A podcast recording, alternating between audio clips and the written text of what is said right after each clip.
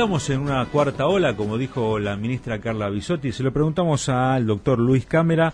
Él, ustedes eh, lo, lo, saben, lo conoce muy bien, no necesita presentación. Es uno de los médicos que integran el miembro del Comité de Asesores Presidenciales. Doctor Cámara, ¿cómo le va? Siempre es un placer hablar con usted. Le estamos saludando Edgardo Chini y mi nombre es Federico Smith.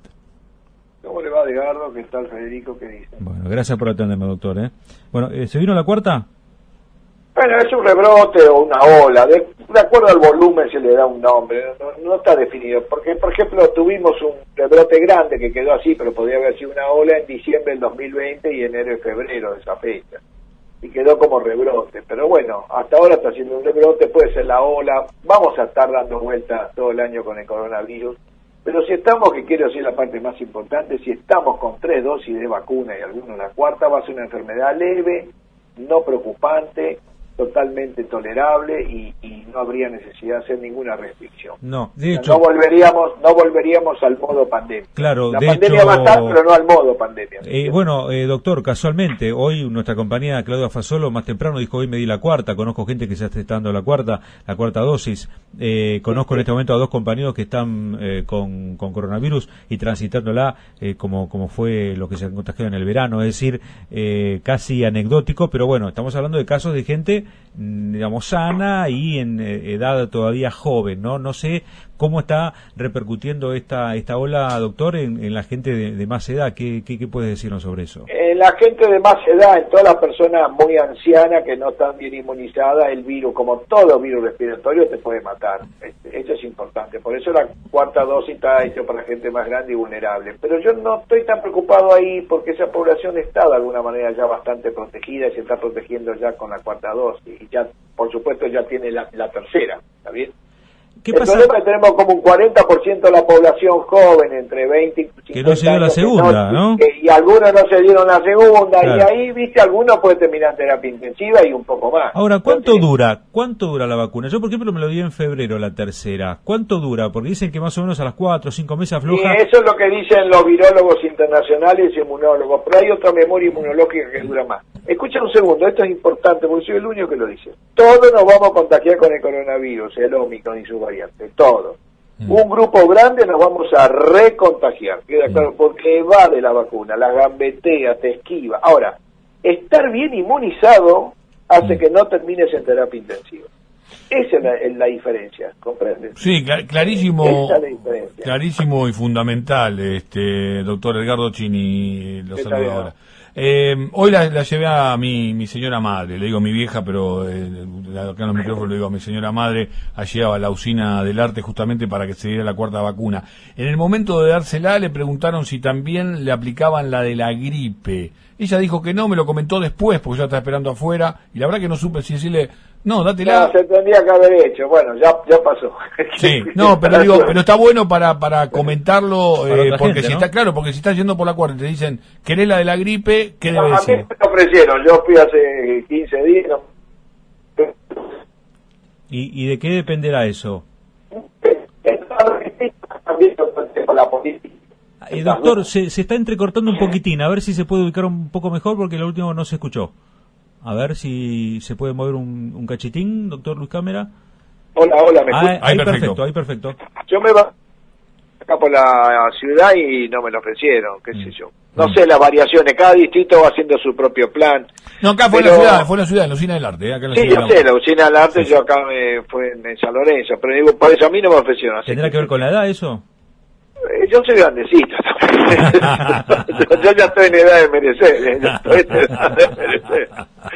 Así que... No se cose el primer hervor, como decía. No, por supuesto, sí. Este, así que, pero bueno, ahí no, no, yo no estaría tan preocupado. Yo estaría preocupado en la gente entre comillas joven, el adulto, el adulto joven. Te explica por qué, porque si no vamos a tener en julio 20.000 casos, 25.000, va a haber angustia, mm, va a haber mm. ruido, que restricciones sí, restricciones no. Vamos a empezar con todo esa, ese ruido infernal. Y si hay mucha circulación viral, algún mayor va a caer de nuevo. Entonces, una manera que un mayor no se contagie es que haya pocos virus. Ahora, si hay la- muchos virus circulando, Claro. Lo llamativo, Cámara, es que los fallecidos están bajando, ¿no? Eh, va, bajando. Bueno, Sigue habiendo el- muertos, el- pero mucho menos, ¿no es cierto? La diferencia abismal, por eso es importante tener en cuenta esto.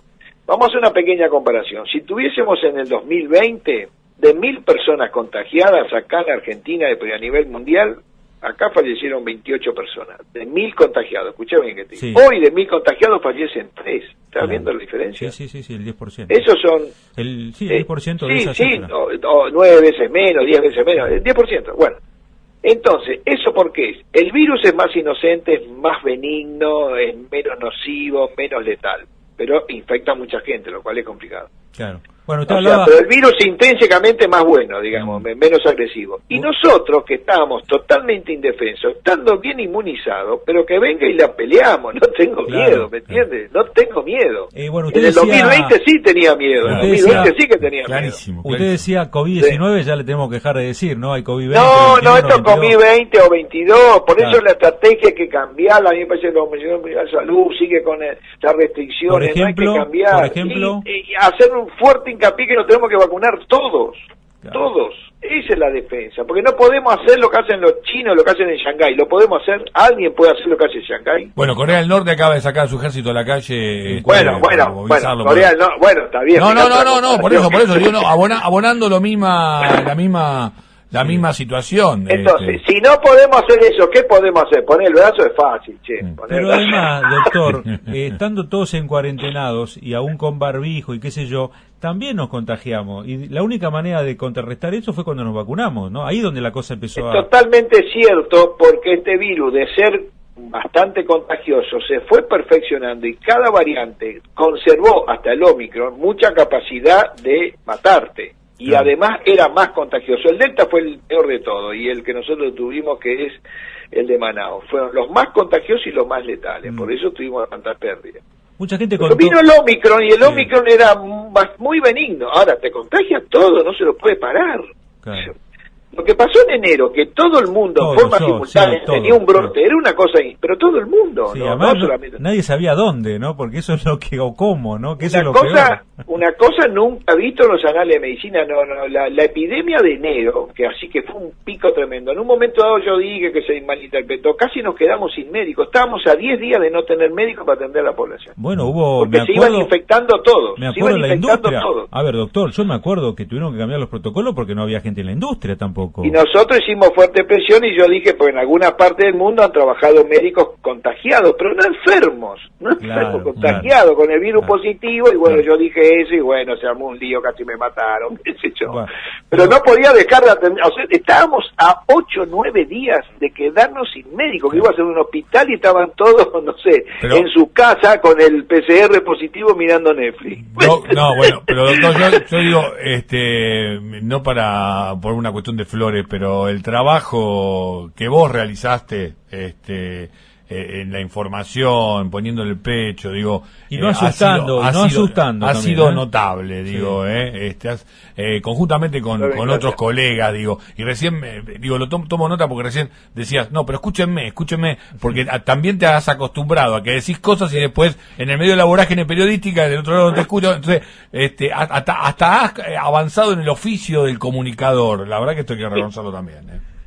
Gracias, gracias, muy amable. Bueno, bueno, doctor, como siempre un placer hablar con usted. Esperemos unos días a ver cómo, cómo va la cosa, ¿no? Si esto Se, se enfría o, levanta temperatura. No, no va a ir levantando temperatura. Yo les pido a usted que haga una fuerte presión para que la comunidad vaya, empuje y pida la, la tercera dosis, que se meta. En la provincia se puede vacunar en forma espontánea, en varios distritos. Lo que, tenemos, los casos, por ejemplo, de gente como yo, que somos, no sé, yo en mi caso tengo 44 con tercera dosis en febrero. ¿Tenemos que pedir la cuarta o no hace falta. No, no, en teoría no. En teoría más adelante sí, te va a tocar más adelante. En este momento tenemos que sacar todavía la población que está con, problemas. Pero si te, te, vas a infectar, que en algún momento si el virus está, te vas a infectar, prepárate psicológicamente.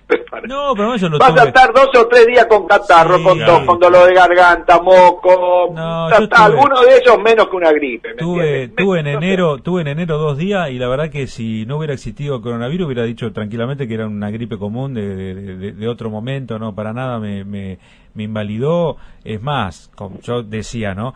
En otro momento yo hubiera ido a trabajar. Eh. No, lógico que pasó así. Por eso yo dije muchas veces, yo he hecho guardia a muchos amigos míos, todo el mundo tenemos fiebre y seguimos trabajando. Claro. no podés abandonar la tarea y dejar los pacientes sueltos. Entonces, ahora, Vamos hacia ese modelo de enfermedad, entonces que hacerla concientizar a la persona. Va a ser una gripe, eventualmente una gripe un poquito más fuerte, un resfrío muy fuerte si estamos todos bien inmunizados. Entonces nuestra tarea, nuestro deber es inmunizarnos. Y los grupos de riesgo, usar el barbijo y cuidarse, que eso sí, no cabe duda que es algo que ya que quedó. Todos los inviernos, los mayorcitos con enfermedades tienen que ponerse barbijo en el otoño y dejarlo en primavera. Bien, gracias doctor, un abrazo como siempre. ¿eh? hasta luego. Hasta luego. El doctor Luis eh, Cámara.